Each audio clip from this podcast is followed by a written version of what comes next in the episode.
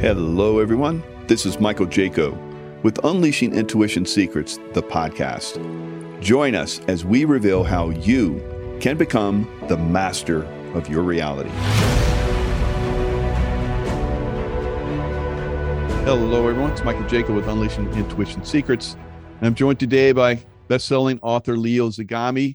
We're going to talk about his latest book, in in my opinion, his masterpiece in the Confessions of Illuminati series, uh, book number seven. Leo, thanks for joining us. It's always a pleasure uh, when I get your reviews of my books. I'm encouraged. So thank you so much and uh, for reading it and uh, for bringing me back to your show. Yeah, absolutely. And uh, you know, I have been reading your book, and it's it absolutely it's absolutely amazing. We were talking before the show, and I was uh, telling you that you know your books are amazing because I have pretty much you know all of your books, so they're right here with me. Uh, they're they're the type of books that you can open anywhere and go, oh my god, that's amazing, that's so insightful. Uh, and you know, I was talking about how I was in the Navy SEAL teams at know, really high levels at the highest level in the SEAL teams, SEAL Team Six, and then uh, the CIA, working in the CIA. So I saw a lot of stuff. Uh, I have some really good insight. But when I read your books, I'm like, how does he know all this? But you know, you are among the Illuminati, and they're the ones that basically are controlling the world. So you're ahead of the ball game with your information. So I, I thank you for your work and uh, uh, what you're sharing. Well, unfortunately, unfortunately, we are ahead of the game, and the game it's uh, actually unveiling in front of our eyes is now with, let's say, the last uh, part of it, the last phase, the last uh, uh, section of it that will lead us uh, into the hands of cyber Satan. And my book, as you have read, is about also showing to the people not only the geopolitical or business side of the World Economic Forum and the Davos agenda, but rather the occult side of establishing this Fourth Reich. And as you know, I published this book uh, in uh, um, February, in early February, and I already unveiled what will happen next with Ukraine, with Taiwan, and all the implications of this great global transformation. And uh, sadly, I'm always right, but that's not, uh, it doesn't necessarily make me always happy uh, because I wish the world was definitely a better place. Oh yeah, definitely. And uh, you know, I was predicting uh, the the Russia conflict as well, and I, I I was accurate. And but you're you're right. It's it's never good to be accurate in something that's going to be uh, a negative, but it's important to inform people so that we can start to tear down their system because the information being informed is is part of the the multi-step process of taking down their Fourth Reich uh, ideals. Yes, and uh, of course, uh, in uh, this latest book, I wanted to show uh, the people uh, the occult background, but I also wanted to prepare them for what is next, uh, what kind of solutions you might want to find for, for yourself, for your family, and, mm. and, and where to live, where not to live, um, advising people really on some, some practical uh, you see there is a practical side also to that book uh, that uh, you have hold in your hands. And i think that's important because people now that they know the truth they need to also prepare for what's coming. It's not only a intellectual exercise it's about being aware and ready because uh, if we are not ready, if we don't have a storable food, our weapons, our uh, solar generators, our, all these things that are unfortunately a requirement for being ready in these difficult times. Yeah, absolutely. And a lot of the stuff you recommend, you know, I, I've moved in that direction, the, the solar generator and the, you know, the food sources and so forth. I've been promoting that for a long time. So it's, it is good that, you know, you have the, the foundations, but a lot of people want to know uh, what you know, and you have revealed and consistently, uh, you know, like you're just mentioning that you know what's coming because you've been on the inside and you know how these guys think in a well, way like most, I showed, hmm? like I showed in the book, for example, even the, the World Economic Forum comes from a background which is both uh, to be found in the Masonic as well as in the Vatican with the, Pact of the Catacombs, which, for example, I unveil in the book. It shows how Klaus Schwab at one point invited the bishop who really uh, launched uh, what would become later known as liberation theology and the basis for this progressive Marxist reform of the church, which is not only to do with the church, but is to do with the reality, the reality of everyday life, because in those uh, Marxist points that they basically underlined in this secret meeting that happened in December 1965 at the end of the Second Vatican, um, what is known as the Second Vatican Council, which is a pivotal event for the Catholic Church, but not only for the Church. I repeat, these things don't only uh, involve the Church. When we have seen Nancy Pelosi one more time showing her face next to the Pope, uh, going basically to take communion from a Pope when she was forbidden by her own Archbishop in San Francisco. It shows also the defiance, but also it shows you who is really ruling the world and how her, her drunken husband who, who, who was basically arrested, but at the same time, he's an untouchable. And, and, and, they are both untouchable. They can go to Rome, uh, they can take communion, partake in one of the most holy acts of the Catholic Church, which was, should be deserved only if you have confessed your sins or if you have not partaken in terrible acts like uh, the support of abortion, which I consider uh, just uh, another name for human sacrifice because that's what it is, regardless of if you have a fetus problem, a health issue, or, or you've been, I don't know what. I mean, but I'm talking about the fact that there is too much uh, division in America today for not writing off one of the possibilities which I have addressed in my book. Uh, if you remember, I wrote which are the possibilities of social collapse in the United States, mm-hmm. and amongst them the Civil War, because there's such a division here in the United States between blue and red states that uh, it seems almost inevitable that uh, if we don't reconcile, uh, we will, uh, and, and the interest uh, of, of, of uh, breaking this United States of America and, and, and literally destroying the tenets of our Constitution come from very far away. Uh, the, the, the, like I also explain in my new book, as you know, in the last part of my new book, I talk also about the choice that uh, the father founders of America made for a republic, why they chose that rather than a monarchy. In that moment of time, it seemed like the most, the best choice possible.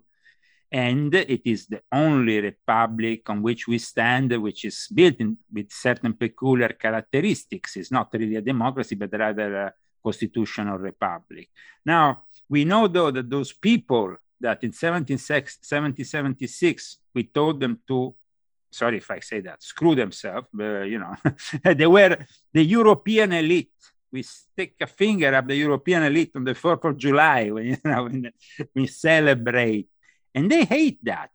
And, mm-hmm. and it's like, it's their revenge now. When we see people like Klaus Schwab, which is the modern day Adam Weishaupt, and this is another parallel, which, as you know, I address in my book. I just show how mm-hmm they picked up from the old teachings and brought them along. You know, there is a long uh, tradition here of wanting to destroy, for example, private property, of wanting to uh, address this uh, greater reset, which now seems a novelty, but actually the basis of it, like I explained in my book, was born a long time ago.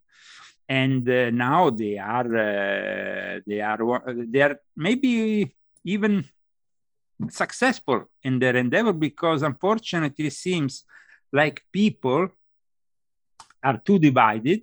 The divide and conquer, it's always something that they use on a constant basis, you know, is a technique. And uh, we are uh, also victims at times of psyops. I explained uh, also, for example, the QAnon psyop in in, in, in my book, which is important to, to address, I think, as well as the fact that from being brainwashed on social media, being maybe led astray from various theories, then you end up into the met- metaverse, courtesy of Cyber Satan in this digital prison. That is probably the place where uh, most people, the common folk, will be relegated. Why the rich and famous uh, will go and uh, take uh, refuge in their private islands, like they did during the pandemic, mm-hmm. where you had all these private planes on this. you know, everybody was having problems of transportation. You could uh, not really enter an, air, an airport without uh, all these controls uh, and all these things. But then you have the rich and famous who definitely have always an advantage because they can uh, fly around like John Kerry. He goes around, he pollutes, leaves his uh, carbon footprint all over the place, and then he likes to preach about uh, uh, how we should uh, embrace the green agenda. Well, yeah. these people are about hypocrisy. So they're to tell you exactly uh, what they are doing, but not to do it. it's, it's like right. The rules are for, for, for, for, uh, for, uh, for them, but not for them. And, and it's, it's, it's, it's basically from that point onwards that we realize that these people, they don't care. And so they're to crash the whole economy. They have their safe investments. They will probably take refuge in the abyss of the oceans or in the skies or anywhere because now you have all kinds of uh, new technological fancy ways of um, cutting yourself a hideout somewhere. Now, and yeah, and you know, and you're I I would direct everybody to your website too, leozagami.com. Uh, excellent article. I, I, was reading that before the show. Top secret: How the Illuminati and their allies and friends are preparing for societal collapse. You're outlining, you know, how these guys basically, you know, during that pandemic, they they flew out to all these uh, the islands like you're talking about, and uh, they they jammed up the airport in the small airports of like Kalispell, Montana, you know, and I I just it's it's very obvious, you know, these guys uh, don't care about uh, green energy. They're like wasting it like crazy. You know, the carbon footprints all over the place for these guys, but they want to so they want to suppress us, drive us into a fourth Reich. Yeah, and and the fourth Reich is a reality which is not only just a bland theory of. Uh, you know the, the, the return of Adolf Hitler. it, it's it's it's it's basically a practical thing when you see what's happening in Ukraine, when you see yep. the Nazi regalia used by the Azov battalion. I mean, th- this is a practical thing. People don't realize certain uh, connections, uh, which I, of course, uh, talk about also in this book. I talk, for example, about uh, the dark side of the Illuminati in Austria, how important it was in that theosophical milieu uh, these theories kind of rose to the attention of one guy. It took only one guy, Adolf Hitler, who was born and raised in Austria, and he ended up then doing all that damage. But it was from he was picking it up from somewhere else. It was this uh, Theosophical Society born in 1875. By the way, by a woman born in Ukraine. Wow. Madame Blavatsky was born in Ukraine. Now, if uh, we go by what I wrote in this book, which is basically that modern Satanism, it's uh, born really out of the, the Theosophical Society, because even Aleister Crowley's uh, uh, OT, the OTO and Aleister Crowley and all that milieu, they were all coming from the same same people that were, it wasn't like such a big movement. And so it was extremely influential what was done back then, and we are still suffering the consequences uh, now. So when when uh, Madame Blavatsky ended up then founding here in America the Theosophical Society, uh, after she went around Russia, around the world, she was born in Ukraine. she created an organization that then functioned as a structure that could be used by the intelligence organizations, mainly the British one, because at the time it was much better organized. Because you know that until the OSS came along and then the CIA from it, America didn't have such a established intelligence service mm-hmm. and uh, intelligence community. And then after that, uh, then of course it became the number one uh, intelligence community in the world now. But uh, if we go back in time, a Theosophical Society was mostly used by the British, the Commonwealth uh, of the British Empire, because the British Empire was also the most powerful one back then. Mm. And, uh, and so this Theosophical Society wasn't only a society that was bringing uh, some bizarre theories of unifying the philosophies of the East and the West and this and that and all the other. And of course, with a publication like Lucifer, because Madame Blavatsky had a publication called Lucifer. And in one of these publications published by uh, a, a, guy who was a German guy, Franz Hartmann, they put for the first time the swastika. And then from there, like I explained in the book, Adolf Hitler got inspired. And at the same time, he got inspired also by uh, people there in Austria that were starting to bring this Ariosophy, this theory about the superiority of the Aryan people. And that mm-hmm. led to another great uh, catastrophe, unfortunately, and millions of people dying in concentration camps. So, history needs to be studied in detail and we need to understand it thoroughly. Instead, we are given usually in the academic world of today a superficial take of things. And that is because, of course, they want to leave the common folk uh, out of uh, maybe analyzing too closely where power is really manifesting from. I think that is the main reason. And another thing that we discussed before uh, we started the show was, of course, the fact that you you moved. Of course, uh, I'm still here in California, but I actually also explain in my book in chapter two, as you know, mm-hmm. the liberal pandemic that started in California. Right.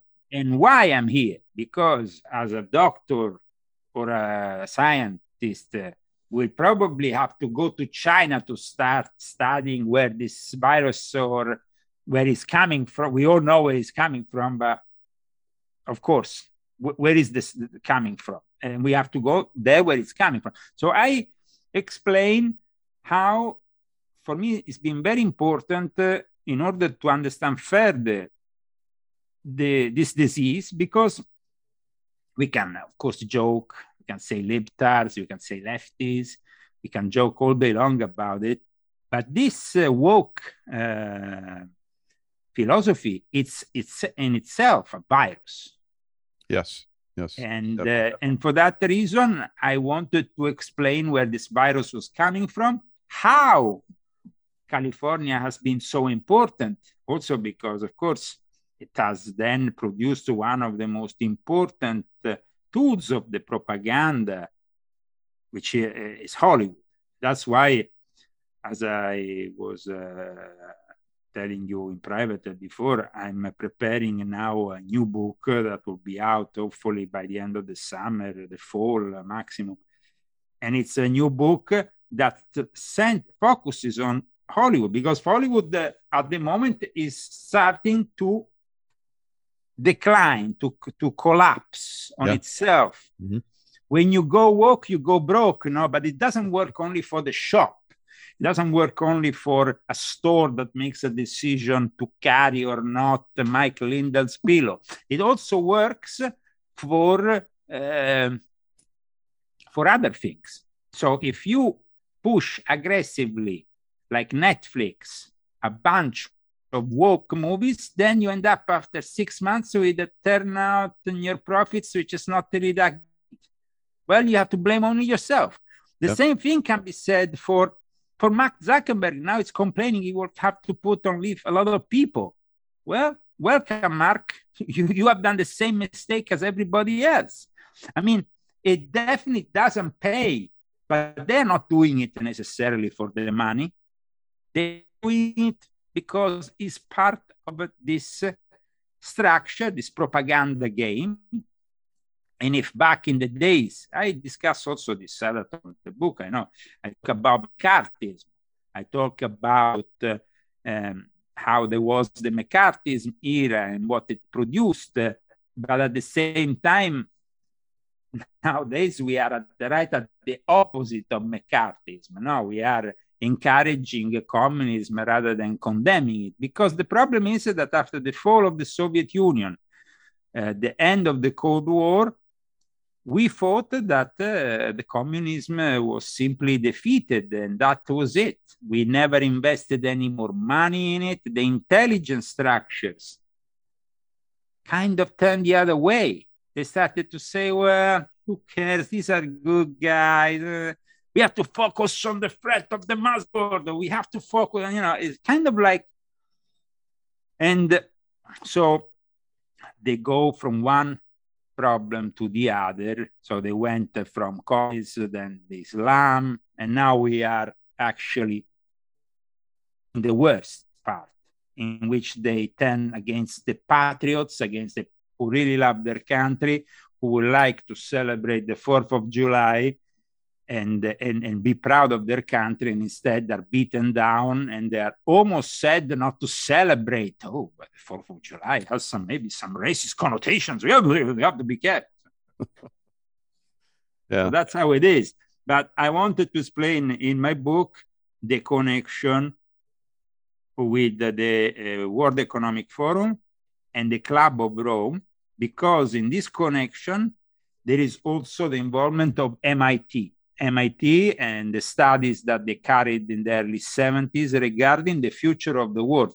Now, what happened was uh, that they experimented with their first uh, giant computers, uh, artificial intelligence at the very early stages uh, was made up of, of, computers that were as big as a house, even bigger, as big as a building. Uh, and, and, and, and they were, of course, experimenting also and this by direct orders of the Club of Rome, which is an institution which was formed, shaped uh, in the end of the 60s, just prior to the World Economic Forum. Uh, it started, of course, uh, with the first club in Rome, and then evolved. And still nowadays, in like 50 different cities, you have all these clubs, but the mother club is like the mother lodges in Rome the people who created it, who, who, who founded this, uh, this Club of Rome was Aurelio Peccei and then uh, another gentleman from Scotland. These, these two people met uh, in a proper, uh, of course, under the patronage of the Rockefeller uh, family. And they eventually will establish this club. This club then was very much more theoretical, and it still is more theoretical than the World Economic Forum. So Klaus Schwab, he liked what they were doing, but he wanted something more operative, something that will go, like he says himself, that will infiltrate the governments of the world, basically. And he actually says it openly today, so he doesn't even hide it. And uh, at that point, uh, he uh, started this project in Davos, then from the second year, uh, he, he called the World Economic Forum. And at that point, he invited, I think it was 1973, for the opening speech, he invited uh, Aurelio Peccei from the Club of Rome to talk about the study that was commissioned at MIT regarding the future of the world. How sustainable is this world? So, what should we do from here to 2020 and afterwards? And from that moment onwards, they started to come up with all this rubbish. Ah, we can't uh, sustain all this. Uh? And so, at that point, they started to plan the biological warfare, the various wars to uh, eventually eliminate part of the global population, which is, uh, mm. of course, a terrible uh, Orwellian plan that is uh, unfortunately taking place as we speak. Right. And instead, though, there is another thing that I discuss and point out the first ever meeting in Davos was with a very particular guy, a guy which I talk about, not many people maybe know who he is, Otto von Habsburg. And Otto von Habsburg is the last uh, representative of the Austro-Hungarian Empire that, of course, uh, was uh, uh he, he, he, he, didn't really carry on becoming what he was supposed to become because then the Austro-Hungarian Empire uh, ceased to exist. But on Otto von Habsburg is a very important figure because he, uh, like other important figures from the European royalty, who have worked behind the scenes also to create things like the Club Bilderberg and all these various think tanks that, in a way, serve the purpose of controlling behind closed doors without being too visible, because we can't, uh, you know, Otto von Habsburg, uh, the Grand Master of the Order of the Golden Fleece, uh, the, the, the, the, guy who was connected to the Teutonic Knights. Mm. these are things that we as modern people think they are from distant past. They don't have anything to do with the reality. Now we have democracy. Well, let me tell you guys that you're living in, in an illusion. These people have controlled you all along. And America has managed to uh, separate from that in 1776, from all that, but not completely, because we still had those secret societies like uh, the Skull and Bones in Yale or uh, in Harvard School. You have all these secret societies that are all part of this uh, network that, in, in a way, it's always made of the usual bloodlines. Just watch John Kerry. I mean, John Kerry is a typical example. And he's still one of the people in a key position. Who will ever vote for John Kerry? I mean, when he went there, and he, nobody, but we still have them, and he still seems to have a key role. These people, nobody has to elect them. They just appoint themselves and do whatever they want. In right. Europe, which is already a technocracy that doesn't have the same kind of uh, uh, constitutional uh, guarantees that America at least uh, preserve the right to free, of free speech. We can bear guns. We can, for the moment, for the moment, they don't have all that. They don't have the guns. They don't have the right to free speech because I, I can guarantee you, I'm uh, even myself I had to leave Europe, as you know, in 2019. I had to flee Italy. I would probably never be able to go back to Europe, at least as a European, maybe as an American when I become American, but as a European, mm-hmm. I will never be uh, go back to Europe because they will uh, kill me, arrest me. I have revealed too much for them, and when you reveal too much, uh, it becomes a problem. So I made some sacrifices in order to bring out uh, this uh, this book, this work that I'm doing here. But I'm glad that people like you are appreciating it mm-hmm. because now here on this side of the world, where I'm, where, where I can finally work freely yeah. without, uh, you know, being afraid of somebody breaking through my door after I write a post on Facebook or I make a video. Uh, well, uh, here I'm actually writing some interesting material. I'm, I'm putting together some stuff that maybe was even too dangerous for me to bring out while I was in Italy because, or in Europe in general, because uh, before living in Italy, until 2008 i was in norway ended up with an accusation of espionage. I mean which is crazy because i mean we are supposed to be all nato countries but suddenly ended up with an accusation and i ended up arrested in norway after of course this whole thing was dropped by the norwegian pst but look at Norway now. Just the other day, a woke short circuit with a guy, an Iranian Muslim, going and killing in a gay bar uh, yeah. people from the LGBT. This is because they they have encouraged all these Islamic mm-hmm. people to come into Europe. Right. I mean, in country like Norway, I uh, uh, they refuse my request for citizenship, and I actually have a child in Norway, but they give it to Muslims from Iran, like this guy. Hmm. And and now you are surprised that these people are going to go after the gay community. Well, I'm I'm sorry, but there is a short circuit waiting to happen there. Yeah, and it's definitely. made uh, on purpose. I'm, I'm afraid because all all of this, uh, all of what we are seeing is made because uh, Europe is going to definitely become the battleground for this third world war, I'm afraid. And I would like your take on that as you have a military background. Hello, this is Michael Jaco. If you want to learn more on how to unleash your own intuition, go to michaelkjaco.com, unleashingintuition.com, where you can find my courses on how to become the master of your own reality. Yeah, I, I, agree with you, and you've you've made the point that NATO, Europe, is basically collapsing, and that this war that's uh, going on right now is going to spill over and uh, and, and continue to, to grow. And we're seeing like there's over hundred thousand U.S. military um, that are there, and they're building that up. So they're obvious they're they're building this up into something.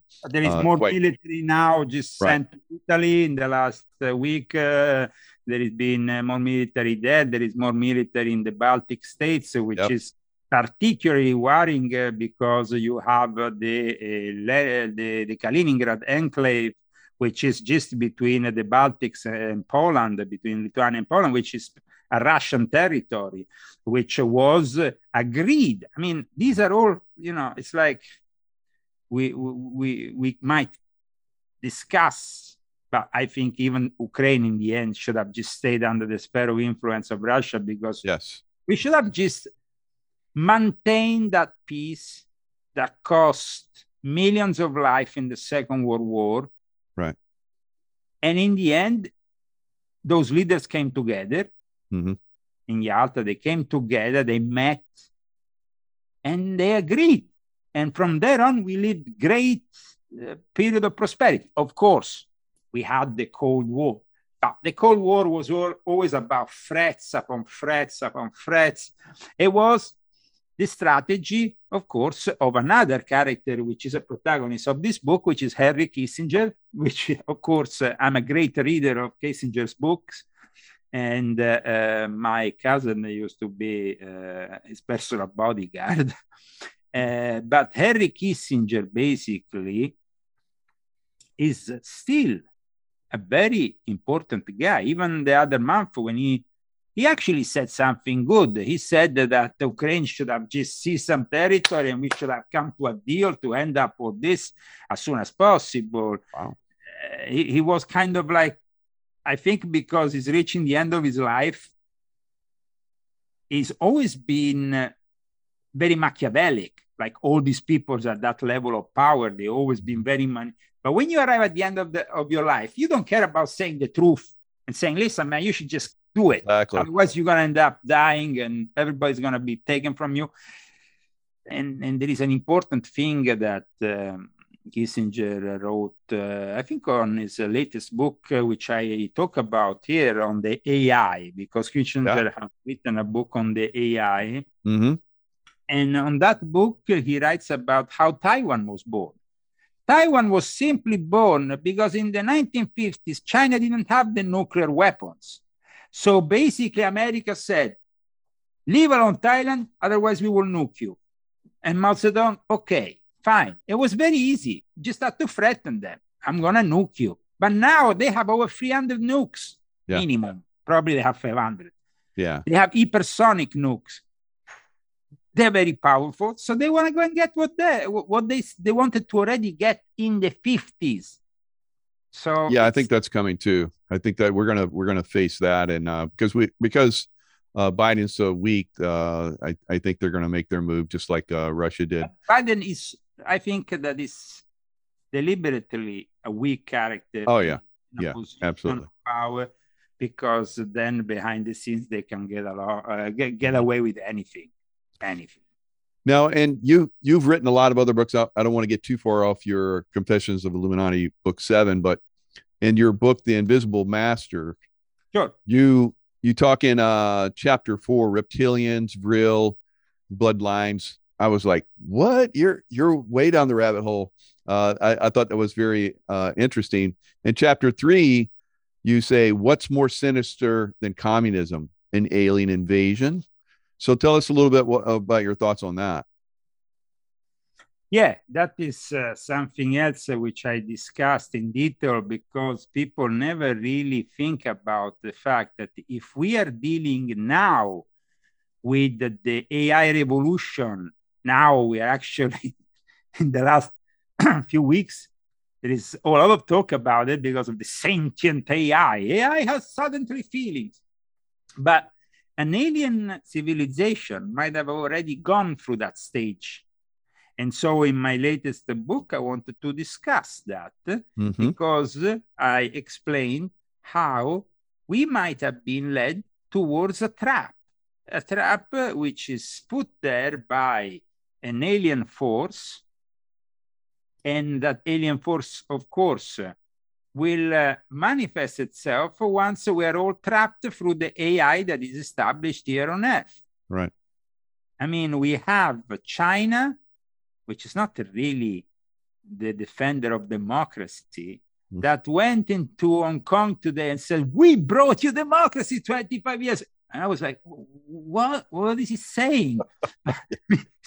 it's shocking, you know?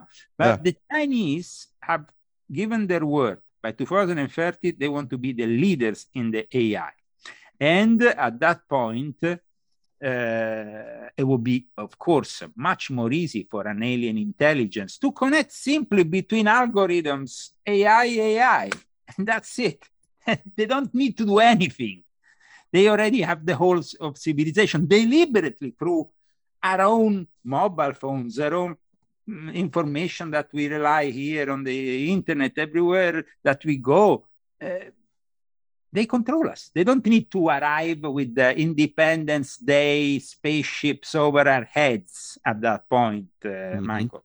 Yeah. And that's why in my book I explain also the uh, the astronomical observatory Lucifer in Arizona, the implications with the Jesuit order being the scientist of the Vatican.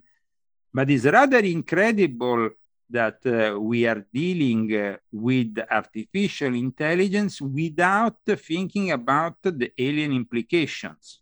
Because just a couple weeks ago, China said, we have received signals from an alien civilization. Do you, do you remember that? Oh, yeah. Just, uh, just, just a couple weeks. China back then. So it's it's kind of like a bit, no, and and and and that's why I wanted to write about uh, the uh, the last stage of uh, the artificial intelligence as the manifestation of what is called Ahriman in uh, uh, anthroposophy, and it's symbolized here because you see there is a lot of symbols here in the cover of the book that need to be analyzed one by one. Mm-hmm. Ahriman symbol is this one. was hand uh, was made by uh, Rudolf Steiner, uh, who, cra- who, who, carved it uh, with, in wood.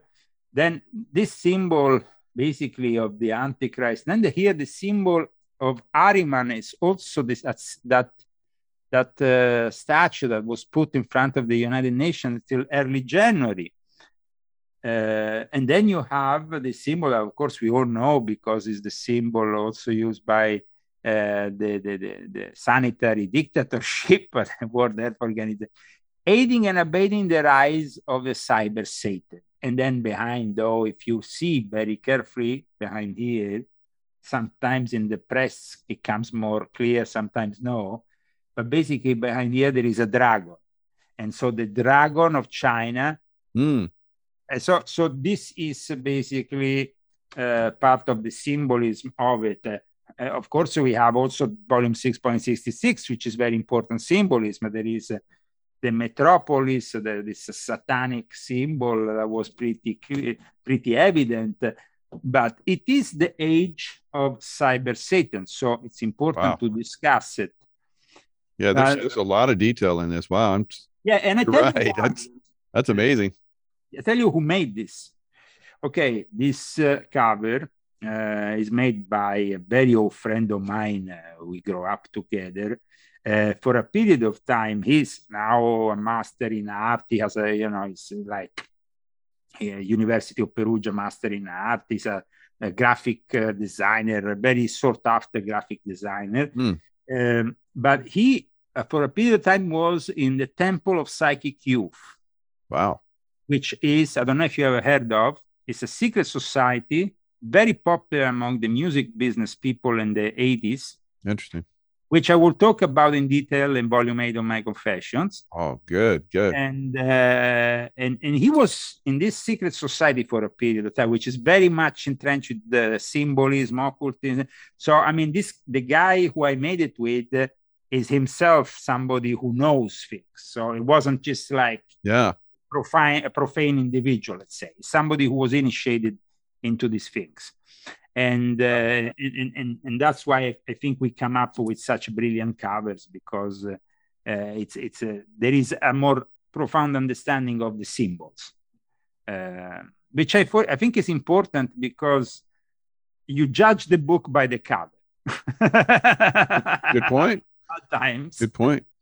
So, and this cover needs to project a lot of things. If you go in the back, for example, you find me in, in, in what is uh, a cave. A cave, uh, this place here is actually a very particular place.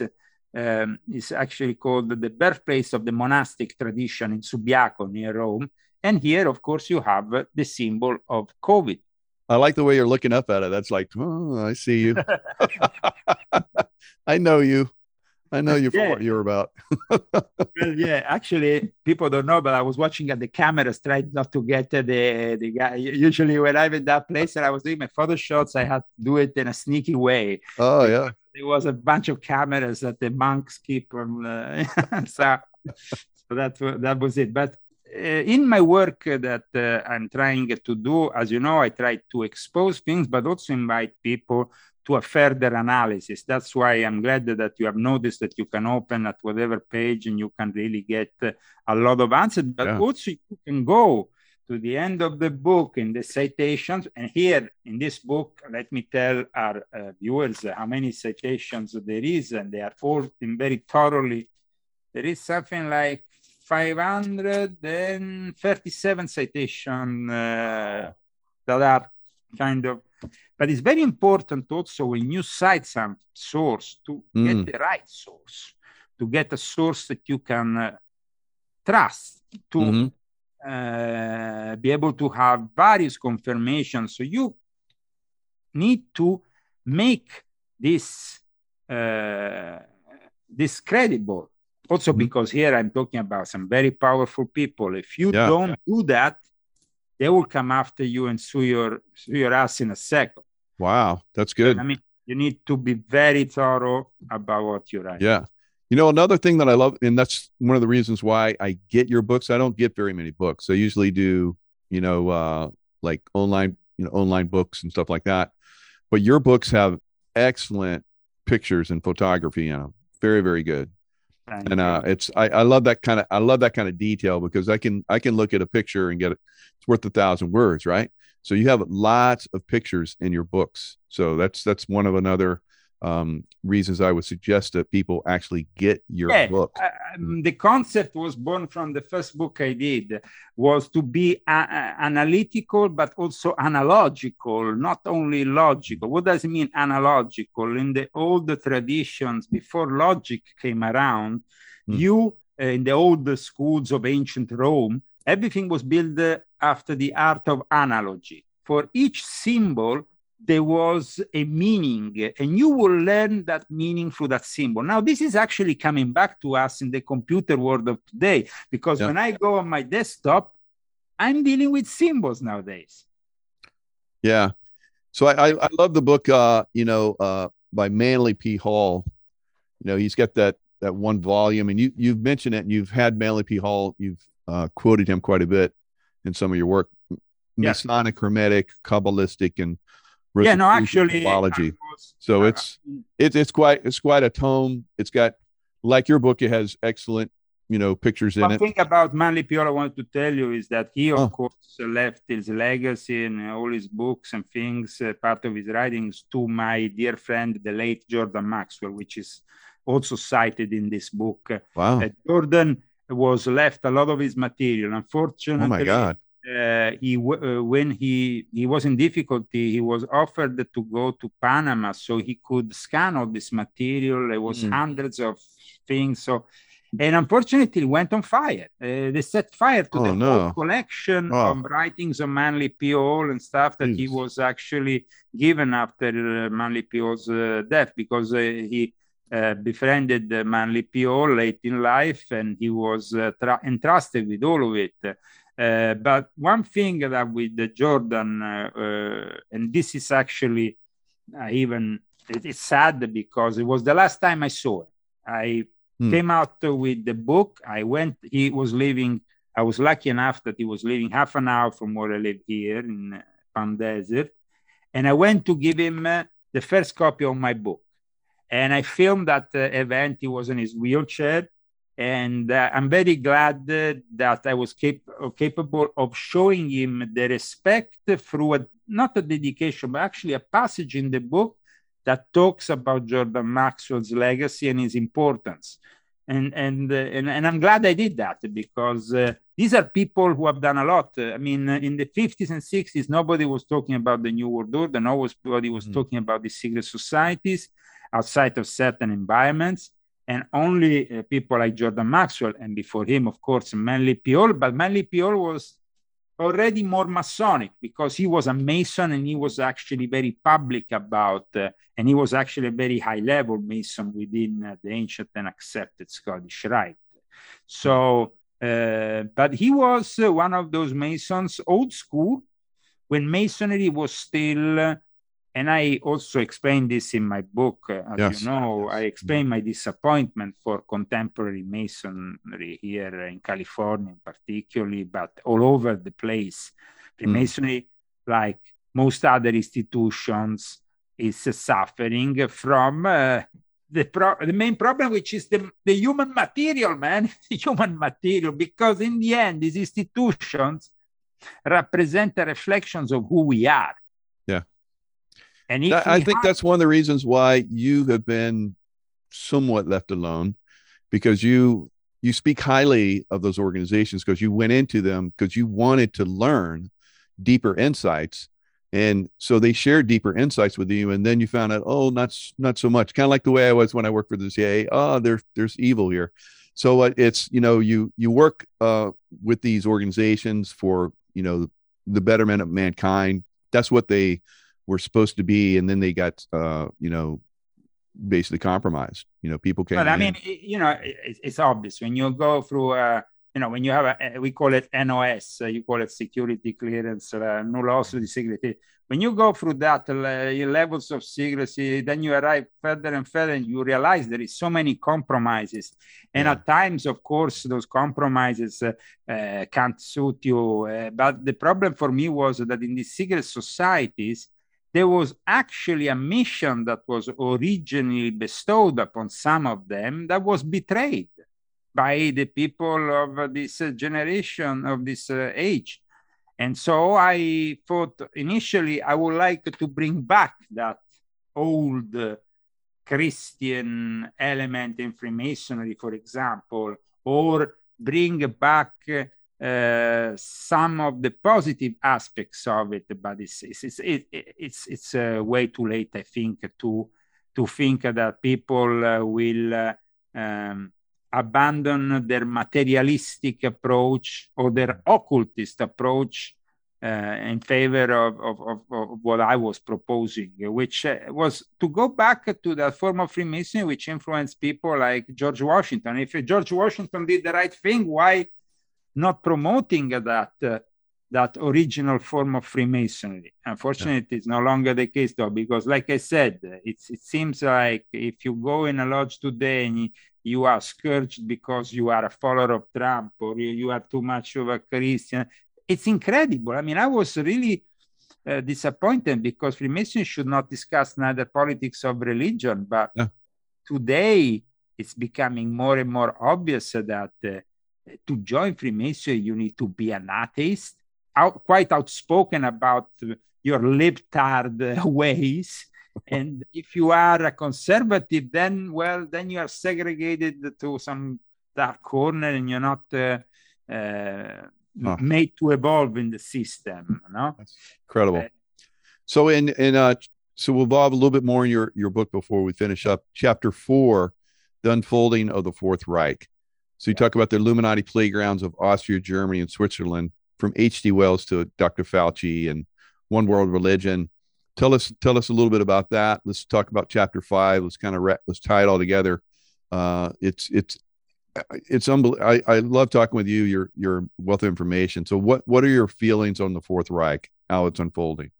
Okay, the Fourth Reich, uh, like I said, was always uh, discussed by the occasional conspiracy theorists of mm-hmm. sorts, uh, like an obscure theory might be true, might be not. Uh, but then, you know, people like Jim Marrs, of course, uh, the late Jim Marrs discussed it, but they were always regarded as fringe uh, kind of conspiracies mm-hmm. until you actually find there is evidence that is something much more consistent.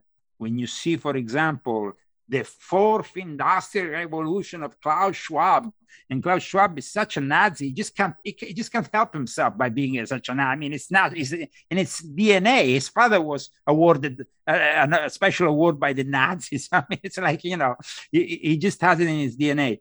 In my book, uh, I wanted to explain first of all how like I just said uh, earlier in the show, the Theosophical, the German Theosophical Society, the Austrian one, but also the Illuminati lodges uh, in Germany, in Austria, they really helped uh, arrive to where we are now. I mean, there will not really be even a new age. I mean, we think that new age is a product of California because it was here that it was further developed. But actually, in my book, I show how the first installment, the first uh, kind of hobby they constructed uh, to, to expand on these theories was actually done in Switzerland, was actually done by people from Germany, from Austria.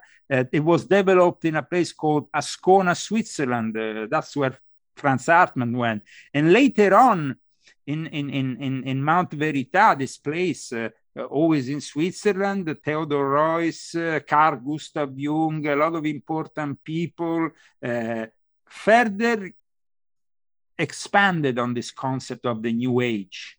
The very early, the, the OTO wasn't really founded by Aleister Crowley, this Ordo Templi Orientis. I explain in this book, it was founded actually between Germany and Austria and by German people, German Austrian people, an Austrian uh, uh, gentleman, a very important one, and then it developed. But it kind of like sprang out of something that was already there. There was already the Illuminati had laid the fundaments for these organizations. They were experimenting with new ones because Adam Weishaupt had uh, been persecuted immediately in the 1780s. Soon after he founded the Illuminati, suffered persecution. So what he said there was simply to resurface with different names to confound the people. But their ideology was communism. And so the first thing that they created that really helped the development of communism was, for example, the League of the Just that was used after by Karl Marx to publish this manifesto. So, I mean, we are talking here about the consistent historical connections. The fact that, for example, in Switzerland, there was a very important branch of the Illuminati the, the, the, the, fact that there was that was connected with both Germany and Austria, a series of Masonic uh, lodges that were connected, and I try to explain all this world, which is at the time, let me tell you, not easy to digest or to grasp for the ordinary folk out there. So I try to. Uh, I'm glad that uh, you appreciated this book because you are a quite a sophisticated guy with a sophisticated preparation behind you. But then for the ordinary folks, so I, I try to make it possible through all the various uh, notes citation, but also through uh, the way I approach this subject to make it more digestible. And also, I explain the secret forces at work, which in the end, they are not only physical forces, but extra dimensional. Like I talk about, for example, the opening of certain portals right. that was done out in the open in Switzerland mm-hmm. not so long ago with the milieu, with the of, of the whole technocracy of Europe present there. But I also explain how, for example, the Viennese lodges of Freemasonry then started to connect with the Catholic Church, building the basis of what now we are seeing with Pope Francis developing in a one world religion. So I wanted to also explain how the Illuminati extracted literally mm. by, in this book, as you know, I cite rituals of the Illuminati from Adam Weishaupt, right. the original rituals. So people can't say, oh no, you are talking rubbish or it's all in your head. No, I tend to take very credible academic sources to avoid all that. In fact, I tell you the truth, there has been nobody who has been able to debunk what I've written in this yeah. book. The fact that uh, uh, there was a guy called Leopold Bengel who then further developed the Illuminati in Austria. This, these are all historical facts. Mm-hmm. And, and, and so it's very difficult. Then I, of course, I talk about, for example, the Confessions of Lucifer, which was a channeled book that Lucifer transmitted to this Illuminati called Leopold Bengel. Uh, but, but it's not uh, like the stuff of science fiction or, or, or, fantasy, it's reality. When I talk about, for example, a guy like Michael Henrik Weninger, who used to be an ambassador for the Austrian government, who went in places like Sarajevo, and suddenly the wife dies in 2009, and in 2011 he's a Monsignor and ends up in the Vatican as a priest. Wow. he used to be a diplomat, head diplomat, an ambassador, and now he's working at the head of the project for the interreligious establishment of the Human Fraternity Project of Pope Francis. And he even published a book, and you you can see the photos I put in the book. You said you talked about the fact I put photos, and one of the photos is the photo of this gentleman called uh, Michael Eric Weninger in uh, 2020 in Vienna while he's presenting next to the Grand Master of the Grand Lodge of Austria. And there was even the German Grand Master in, in, in attending this book about how to reconcile Freemasonry with Catholicism.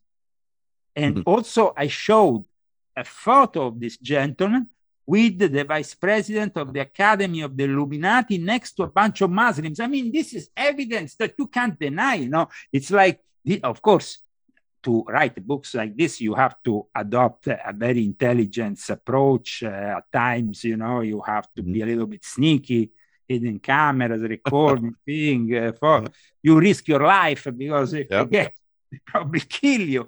But I mean, in the end, I guess that is worth it.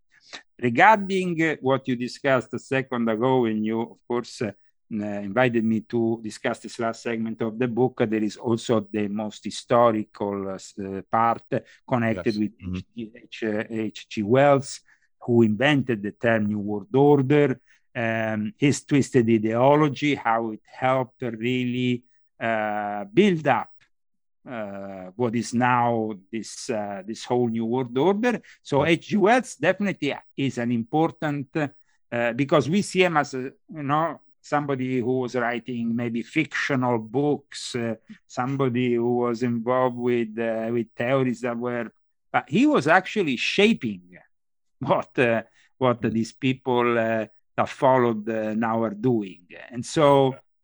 their idea to reduce the world population was actually a troubling dilemma for Wells, who was living almost 100 years ago. and, they, and they were like, kind of, okay, so how should we do it after this and that, you know? So, and, and then actually now we are living uh, what these guys have out, uh, outlined for us a long time ago. Yeah. So, I mean, you're, you're, you've exposed uh, these guys for quite some time. Now, I, I, look at Rudolf Steiner and he foresaw, he said in 1917, he said this.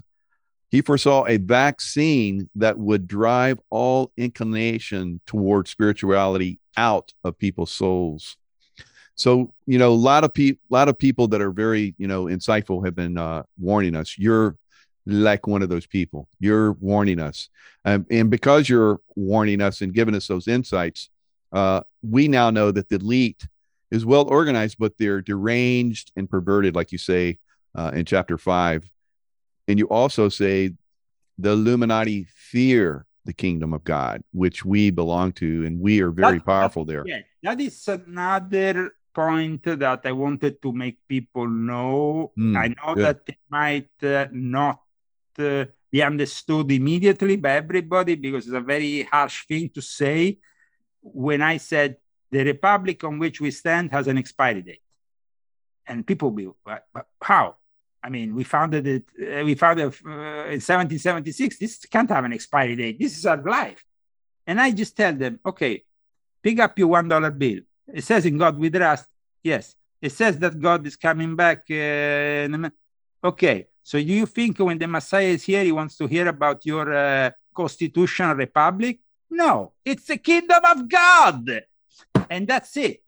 People like then they are kind of like a little bit surprised by the outcome of it because they can't say no. They can't say, oh, well, but we have to bring him to, to the White House. What are you talking about? The kingdom of God. The Son of God comes here, you give him a throne, and he's the king. There is no democracy, there is no talk of it, and it's never going to be ever again talk of it. Mm. And I know that that sounds a little bit harsh for some people because they're like, well, but what are you going to do? Are you going to invite Jesus to the Oprah Winfrey show? Are you going to make a mockery out of it? No, it's oh. not possible. It doesn't work that way. And we know it because, of course, mm-hmm. the father founders of America were, and the, even the Puritan fathers that came here on the Mayflower, they were coming here to establish America for a special purpose. And mm-hmm. that special purpose will be understood only when eventually we have the Messiah showing up.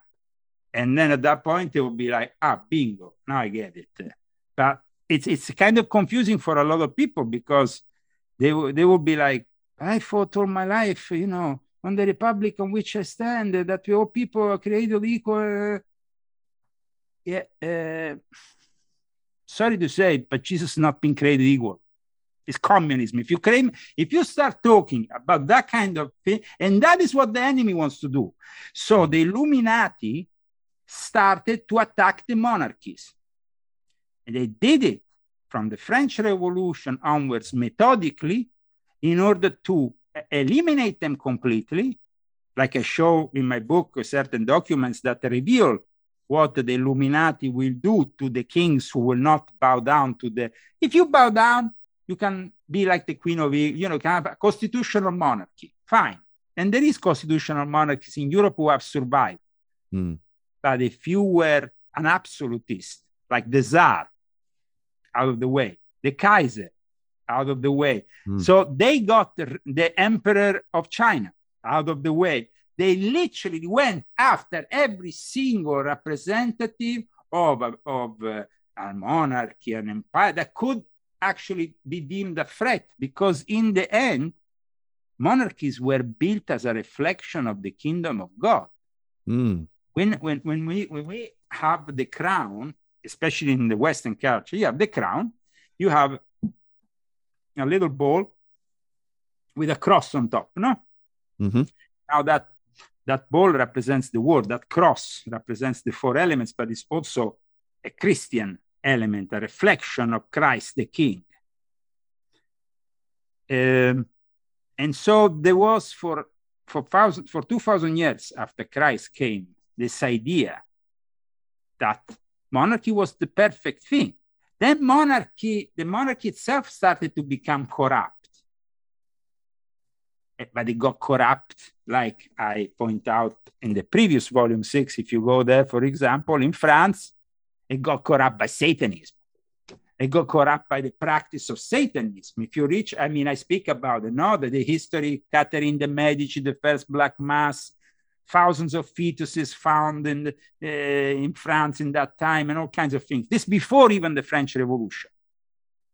Wow. So yep. obviously, when you corrupt a system, then that system is doomed. And uh, but now we have to reflect why did the Illuminati why the Illuminati so aggressively wanted only republics?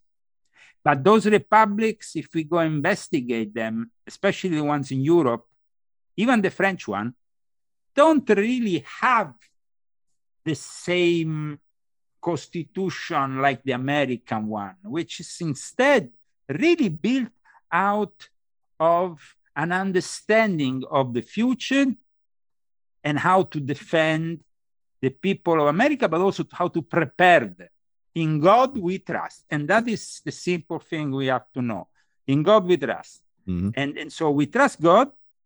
The moment in which, uh, hopefully, we see in the next 10 to 15 years such a dramatic change in society, that will be the moment in which the Son of God will manifest and tell everybody you can either choose me or you can go with the Antichrist. You mm. can have the mark of the beast. You can have the QR code. You can basically have a microchip implanted and lose forever your soul. Yep. It's up to you. Choice is yours. It's not mine. The choice was yours in the Garden of Eden when you when uh, Adam and Eve and there was the first and the apple. the choice was always yours. Hmm. Now, as Christians, we know that the baptism has cleared the original sin, and we are going to back towards the Garden of Eden. I hope that we can, at least those of us who are of clear mind uh, and, and we are of good morals and ethics and want to uh, just believe that there can be an alternative to this, that the kingdom of God will eventually manifest. We need to believe that. And we need to be very strong in our position. We can't uh, be like those televangelists who are preaching from the pulpit all the time, but they don't do the work, they only do the talk. It, it, it doesn't work that way. And Jesus would say, What is this? what is what is this? Is this my kingdom or is this a joke? Is this Disneyland? No, because Disneyland is made of fantasy. Is this uh, Disney World? Is made of fantasy. It's an illusion. It's not there. When you go to Disney World, you go, you can travel around many countries. You can go to Norway, to Mexico, but it's not Norway. It's not Mexico. It's not. It's an illusion. So Jesus will tell you, I'm the reality they will give you the metaverse because the metaverse is the ultimate trap to basically join the multiverse. The multiverse, which I describe uh, or in master uh, in the Invisible Master, which you mm-hmm. have read and I know yep. you appreciate very much. It's a great book. And in that in, in that book, Invisible Master, well, if you think about it, how easy it will be for those entities to then control us through the metaverse. The metaverse is basically an artificial way of joining the multiverse. Yep. They're even saying to us, Doctor Strange, join the Illuminati. Welcome to the multiverse. it's, it's like it's like nowadays they are right in your face. They don't even hide it anymore, and that is pretty scary. Yep. Well, Leo, it's been amazing having you on. Boy, you really you really rolled it up this last uh last few minutes. Uh wow, that was incredible. Incredible insights. Uh I, I love your information. I love your passion. I love your work. Your work is just uh, incredible. Everyone should get it. Everyone should read it. Everyone should enjoy it and flip through it like I do all the time. I, I always see it and I like flip through it and, and, get more insights. Even though I've read it, I read it again. I have it everywhere. So it's good. Uh, that, is, that is what I usually do with my favorite authors. I keep them next to me and I keep on reading them and rereading them and using them as manuals, yeah. for, uh, for, for, for getting a better understanding. I hope that really we can all pray for the future of America this 4th of July yeah. because it's an uncertain future. And yes. uh, it's an uncertain future in uncertain times. But we know that some uh, promises were made a long time ago. And uh, we know that uh, those visions that were also given to St. John in Patmos, they are still valid for those who believe of course, in the return of Jesus. But even for those who are not Christians, like the Jews who are still waiting for the Messiah, they are also encouraged in this moment of time. And I know that a lot of them uh, are maybe anticipating the arrival of the Messiah that was supposed to uh, happen uh, in a while, but kind of anticipating the times. Because when we see that uh, the end times is laid in front of us. There is no future uh, for humanity if we don't make some dramatic decisions. But uh, of course, the problem being that within 10 years, we might be pushed outside of this civilization and we will might be uh, forced into constructing an alternative reality uh, maybe with small communities, like-minded communities, like the early Christians. Definitely don't stay in the cities because the cities are doomed. this is uh, one of the things that I insist on also in my book. Thank you for having me on, uh, Michael. God bless you. God bless all our viewers. Uh, and I wish them all a great 4th of July in this uh, great country of the United States of America. Still united, and uh, we hope that it keeps on being united we will have to fight though uh, and hopefully we will not have to fight between ourselves because american against american is a very ugly thing and and and i feel very much like the 1850s and i don't like it. So i i will pray that we can stay united. That's my main prayer for this 4th of july. Ah beautiful beautiful. And that's that's a great prayer to have. Thank you leo. And yeah i'll have all your info uh, down in the description box and i'll share this widely. So thanks again leo absolutely phenomenal show and I uh, look forward to having you on when you have your next book too. Thank you, thank you so much. I will I will be back with my next. Yes, book. yes, absolutely. Thank you. Take care, Michael. All the best. All right, cheers. Thank you so much for listening to Unleashing Intuition Secrets, the podcast. Until next time, stay in the love vibration as you continue your journey to become the master of your reality.